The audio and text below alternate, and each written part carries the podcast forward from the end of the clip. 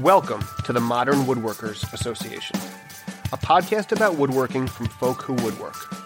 Woodworking is what we do, who we are, and what we like to talk about. So join us as we have a drink, sit around, and talk woodworking. Hi, and welcome to the 333rd episode of the Modern Woodworkers Association podcast. I'm Kyle Barton. I'm here with my co host, Sean Wisniewski and Mark Hicks. Today, we're asking Jeff Lefkowitz the five questions. So, welcome back to the show, Jeff. Welcome back. Yep. well, let's get started. So, how did you get into woodworking? Um, I was a graphic designer for a long time, and I really, really liked the the graphic design. Although it was interesting work, it was not not fulfilling in many ways, and mm-hmm most of what I did was had very short shelf life. Things, brochures, uh, catalogs, ads would all end up in the trash in short order. And it was, you know, it was mostly just, uh, even though the work was interesting and challenging, it was a lot of sitting in front of a computer, moving a mouse around.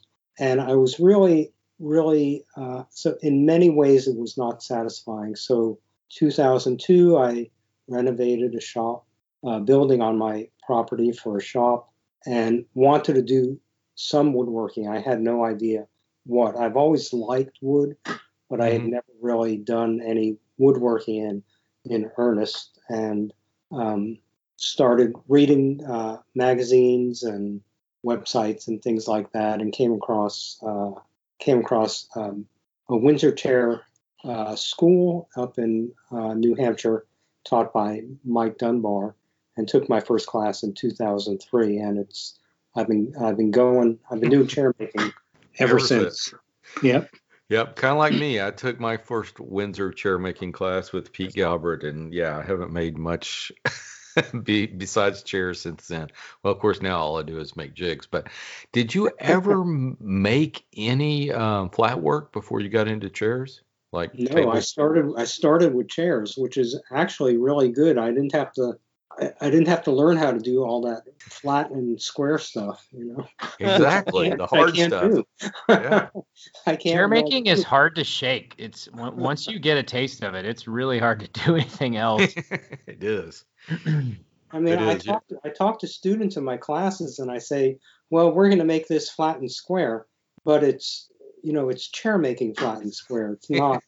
it's not uh, you know real woodworking flat and square, you know. So um, lots and lots of in in chair making, it, there's a lot of flexibility that, uh, or you, there's precision in some parts, but flat and square is not one of them. So it's really nice, really nice way to work wood. Yes, yes, it is. So, uh, what's your favorite tool, Jeff? Um, I've been thinking about that. I would have to say it's the spoke shave. Um, in particular, the the Boggs spoke shaves. I have I use two different versions of those. One with a flat bottom, mm-hmm. curved bottom. Uh, they each have their their their place in shaping flat for flat and convex work and curve the curved bottom to get into inside curves and they're just beautiful tools they're they're really nicely made they're well balanced um, they do what they're supposed to, and um, I I just really really love using that tool, uh, and you can produce really beautiful fine work with those.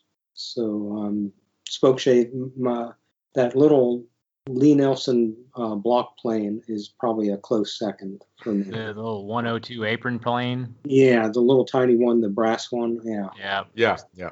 That's yeah. I think yeah, I have one of those. I think it, Everyone I know has one of those. it's got to be one of their, their best I have sellers. I have a Boggs spoke shave, but I don't have that little plane. But it's, it's on my list. Yeah, I know. do you have the do you have the curved sole or the flat sole? I believe I have the flat sole. Oh um, no. You're gonna have to I mean, buy the other one too. I need yep. the pair. you can get by without the flat sole, but you can't get by without the curved sole. Really? I, I mean, I this is me as not a chair maker. I almost never use my flat sole spoke shave. I started with the curve sole at um, at the class with Jeff, and I learned how to use that thing on inside curves and outside curves. And I I just I didn't even buy the flat sole for like three years, and then I finally thought, well, I should have it, and now I it sits in my shelf in my in my uh, drawer and doesn't get used. I think I, I think what saved me so far is that I very rarely have to make convex curves. I Yeah. if any if any uh, time Or I've been concave. writing or concave, yes, I've Yeah. made convex because I can just write over that. I oh you know or like I've rounded long edges, you know, and you can do that. You know, you know, you're not helped by by having that that that other face, but uh, the rounded face. But um, I I understand. You know, if and when I get into chair making, I probably will necessarily need to have the curved bottom one. But for now, just the one, and no no plane. So I have I actually I have a gift card to Lie-Nielsen. Someday I'll just have to pick one or both of them up, you know, just to complete the set. There you go. So anyway, Jeff. Uh, so who has influenced you the most in your woodworking, chair making? Well, I, I would have to say Brian Boggs, uh, primary influence, but um, uh, everything, you know, I've, I've really learned a lot from him in terms of thinking how, how to think about chairs and design. And um, he's brilliant at, at uh, jig making and coming up with processes that um, make doing complex tasks simple. Um, so and and I I love his I love his uh, chair designs, uh, the the the ladderback chairs in particular, um, and you know I think they're classics, and um, so he he's been a, a huge influence on how I work, and I've been uh, my primary focus in teaching is teaching other people how to make those chairs that Brian Brian has designed. Uh, I would I would add into that mix, of course, um, Curtis Curtis Buchanan and Pete Galbert, um, and I think one of the things that they they all have in common is that in addition to being extraordinary craftspeople in their own each in their own way, they're also really good designers, and um, that's what that's what um, that's what drew the design of the chair. That is what drew me to um, Brian initially, and to and to uh, Curtis and Pete as well. So, um, but Brian for sure has the Mhm. most direct influence on on what I've been doing. Mm-hmm. It was um, some years ago, but we on our way down through Kentucky, we stopped in Berea, and um, I actually went into Brian's work, uh, well, his shop, his front shop area, and yeah, those just like in the magazines, those things are beautiful pieces what he makes, and they're definitely definitely inspiring. Probably why I got the spoke shave I have, honestly.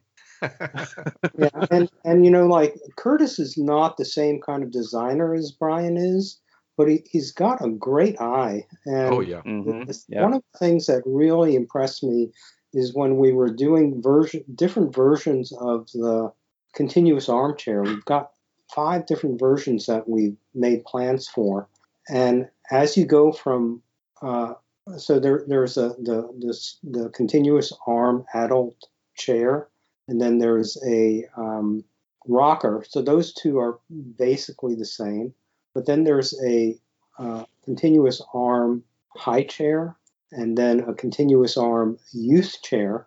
And as you scale those chairs from full size down to two thirds size, you don't you don't really you scale the the large dimensions, but you don't scale some of the smaller dimensions like like you don't you wouldn't scale the the diameters of the legs for instance or the spindles because they would all get too small. Right. and he he would he would fuss about the size of these parts on these smaller chairs. And if you look at the um, the the continuous arm youth chair is really a, a duplicate two-thirds size of the continuous arm adult chair in overall dimension but the parts are not the same uh, the, the parts are not reduced by two-thirds but there's no formula for reducing them a specific amount. It's just all by eye,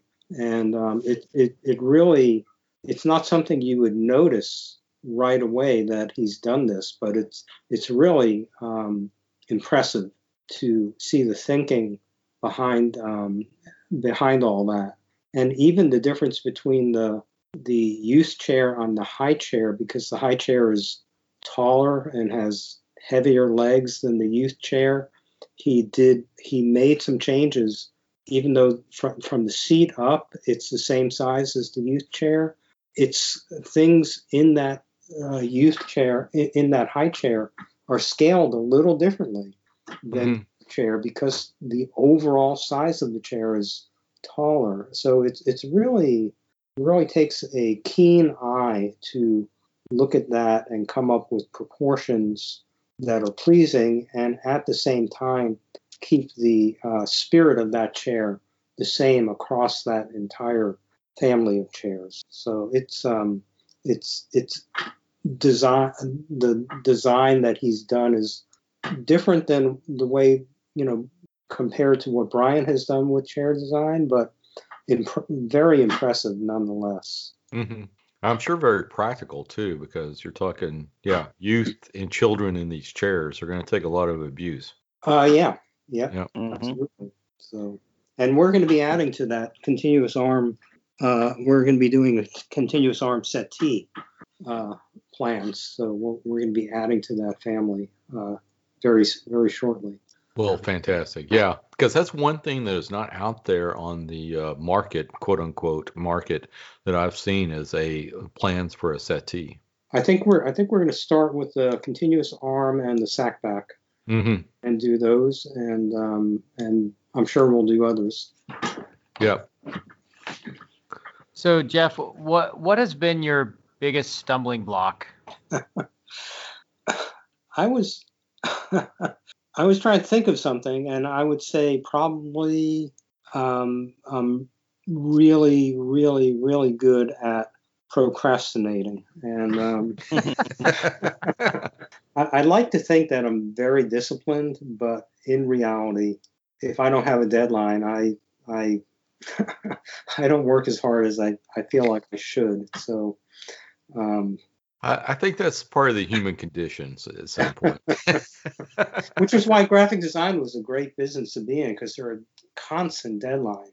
Uh-huh. Uh, I'm really great with a deadline, but I'm not. So like getting ready for a class, I'm, I'm all over it. But if I don't have a deadline, I'm really good at wasting time. So that's that's uh, that's been to me that's you know not not doing as much as you could you know. Well, so time. sometimes sometimes when you're procrastinating, like really great things come out of it. So like what's the best thing that's come out of your procrastination?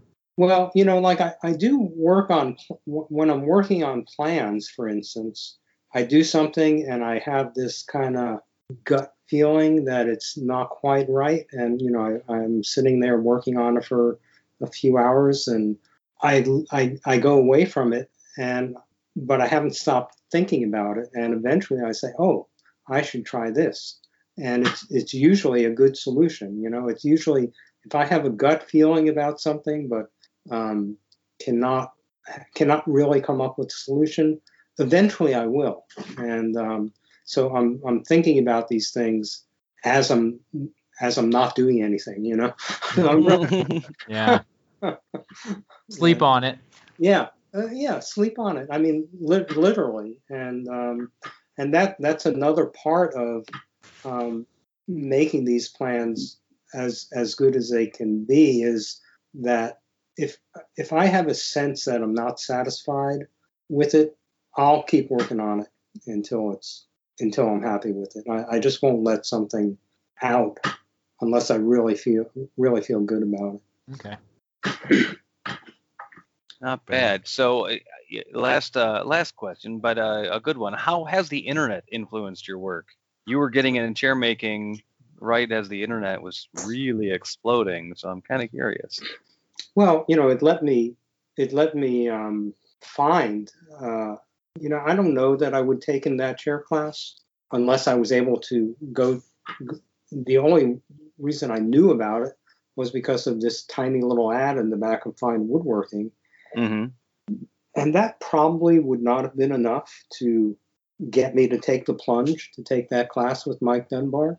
But going to his website and poring over that w- was enough. And um, so without without that without the website and the internet, I don't know whether I would have uh, started chair making.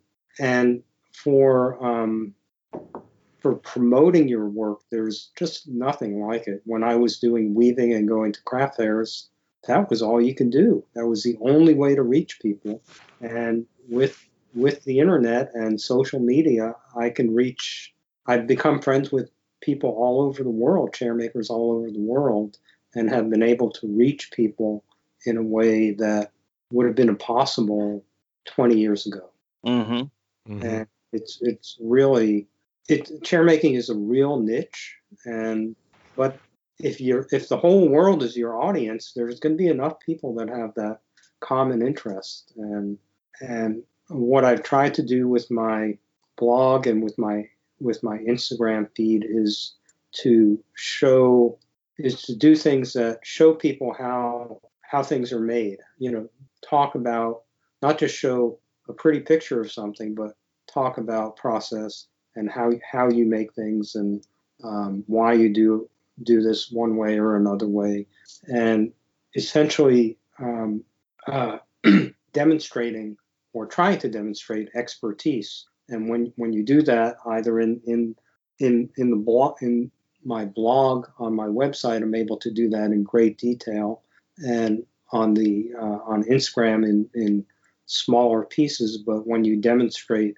uh, expertise, then people are more likely to then want to take classes. That's been my that's been my kind of low key marketing approach, which suits me really really well. It worked for me. Yeah, that's not bad. I was I was silently stalking his blog for like a year, downloading and saving all of the articles. I was like, I'm by the time he's done, I'll just be able to build this thing by myself, no problems. I'll figure these jigs out. Yeah. And finally, I just said, I'll just I'm just gonna go take a class. I this guy's put so much work in, you know, and but I so that interests me uh, as sort of a side conversation is the I think I, I wish people would understand the value of just just putting your knowledge out there. Um, it's not costing you anything, right? You once you give it to somebody else, you both have it. Mhm. Um, you know, it's not you don't lose it by giving it away. And No, you gain gain by it. I mean, think about what Curtis has done with with his videos. I mean, right. he's giving away all this information, but it's his classes are full every every year. They fill up yeah. immediately, and he sells plans, and um, you know, it's. I mean, he's given all this stuff away, but look how much he gets back. And Mm-hmm. Well, and the people that the people that can't afford your class will never come to your class. You are not losing them as a customer by teaching them on the internet. right, And the people who can't afford it will want to come and see you because you're the person who knows. Right. Um, and you're the person who shared and who was, you know, generous enough to give it away. and and you still want you still want to reach in some way the people that can't afford it. And- Right. And by giving it away, you're you're able to do that. Yeah. and it, it's you know so it's not just about blatant self promotion it, it's it's really about sharing and i find that very rewarding and i every now and then i come across someone that contacts me for one reason or another and says they've read my blog start to finish you know they've printed out every article you know they have a binder 300 pages thick you know Yep. and you know it's like oh and and th- this is all this all goes on without my for the most part without my knowing it you know? I just i don't pay attention to page views or anything like that. I mean Mhm. i haven't looked at it in a long time but I, I do get i know people are going to that website even though i have not been really been updating it. And and they're very consistent um, page views but i don't do anything I don't, I don't make decisions based on is this going to increase uh, increase the page views or anything like that. I don't I don't I don't make decisions on that based on that. My my prime motivation is to provide um, good information about chair making. That's it. There you go. And as a consequence, I do end up getting some students, but uh, it, it's it's not a I don't, I don't know how to how to say it. I'm, I'm not re- I'm not I'm not really trying to sell anyone on anything. hmm And that's usually what So sells. that it, suits so- me very well. And that yeah, and that that makes plenty of sales just Yeah. by by that own virtue. Well, with that, um, so Jeff, where can uh, should folks want to read your blog and uh, be influenced to taking one of your classes? Uh, where can they find you? Yeah. Um, my uh, website is uh, jefflefkowitzchairmaker.com. And within that, there's a, uh, on the blog tab, there's a sidechair build archive, which is essentially a table of contents to all of the articles about building building the Boggs sidechair, at which I'm at. I have not finished that, and I haven't added a blog post in a long time, but someday I'll, fin- I'll finish that up. and then on Instagram at Jeff Lefkowitz. Fantastic, Mark. Where can folks find you?